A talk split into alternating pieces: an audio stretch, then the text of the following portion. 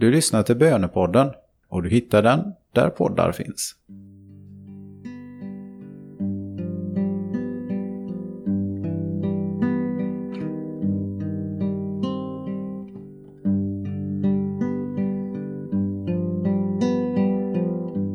I dina händer, himmelske Fader, vill jag lägga den här stunden.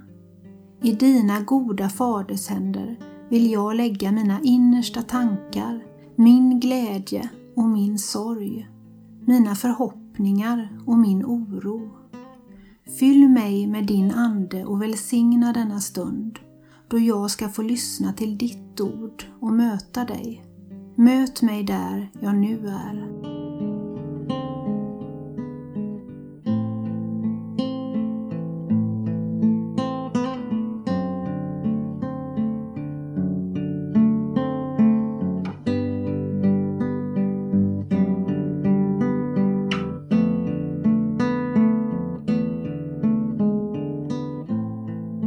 Texten är hämtad ur Matteus evangeliets femtonde kapitel.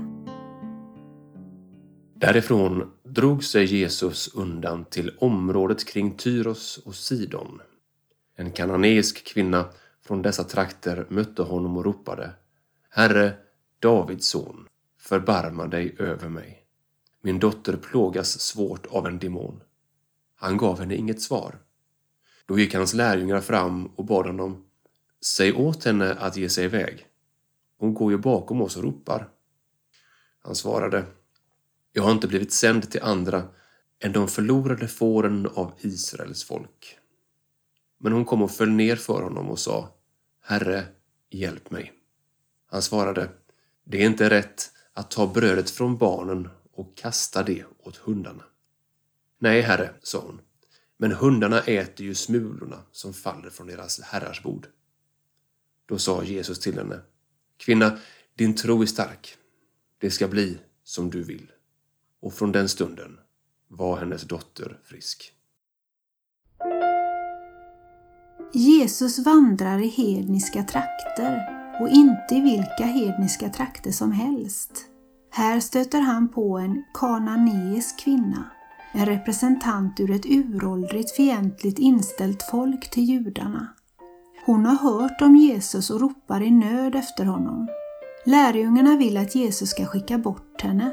För dem är hon inget annat än i vägen. Men Jesus har andra planer. Han vill dra in henne i gemenskap med allsmäktig Gud. Men då måste sann tro väckas till liv i hennes hjärta.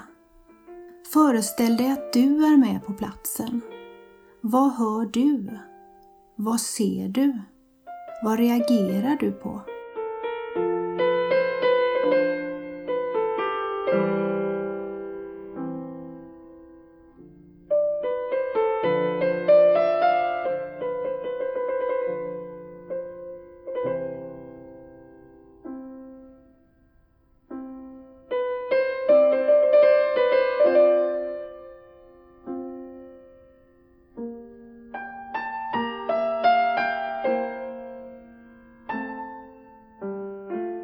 Jesus säger, det är inte rätt att ta brödet från barnen och kasta det åt hundarna.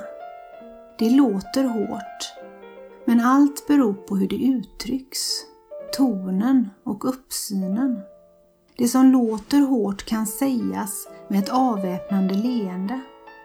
Vi kan kalla en vän för rackare eller gammal galosch med ett leende och en ton som tar bort stygnet och fyller det med tillgivenhet.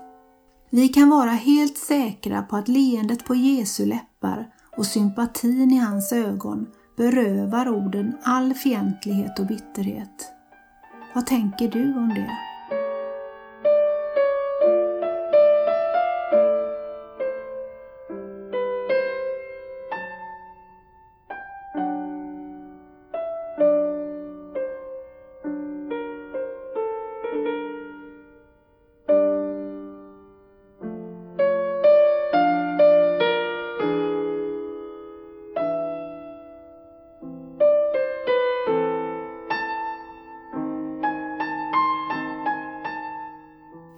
Ser Jesu ansikte.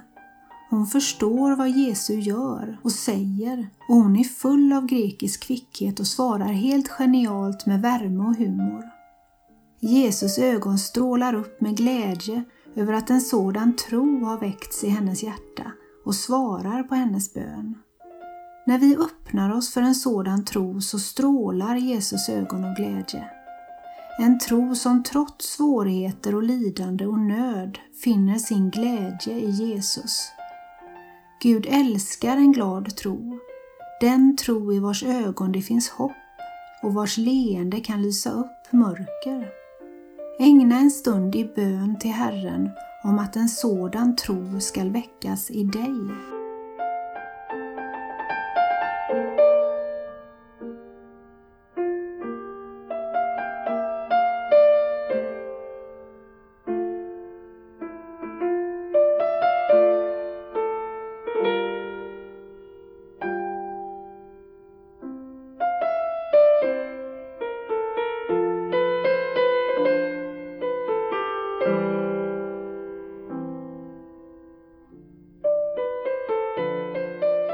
Vi lyssnar till texten en gång till.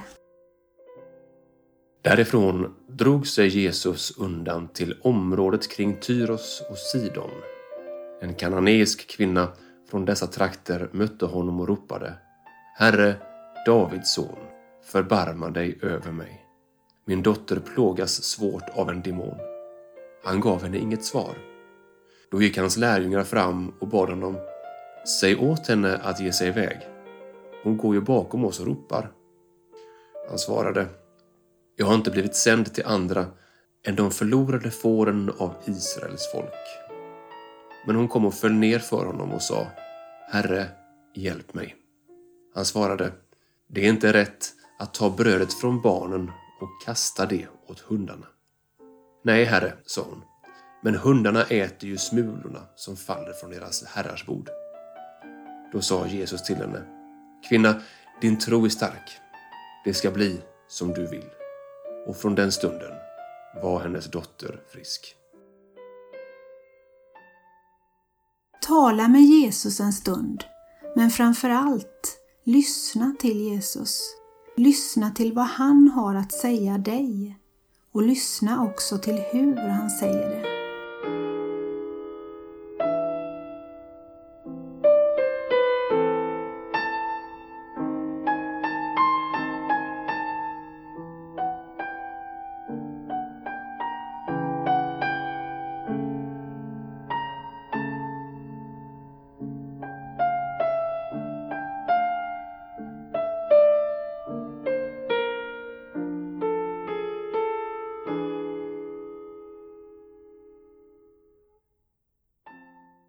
Ära vare Fadern och Sonen och den helige Ande, så som det var av begynnelsen, nu är och skall vara, från evighet till evighet.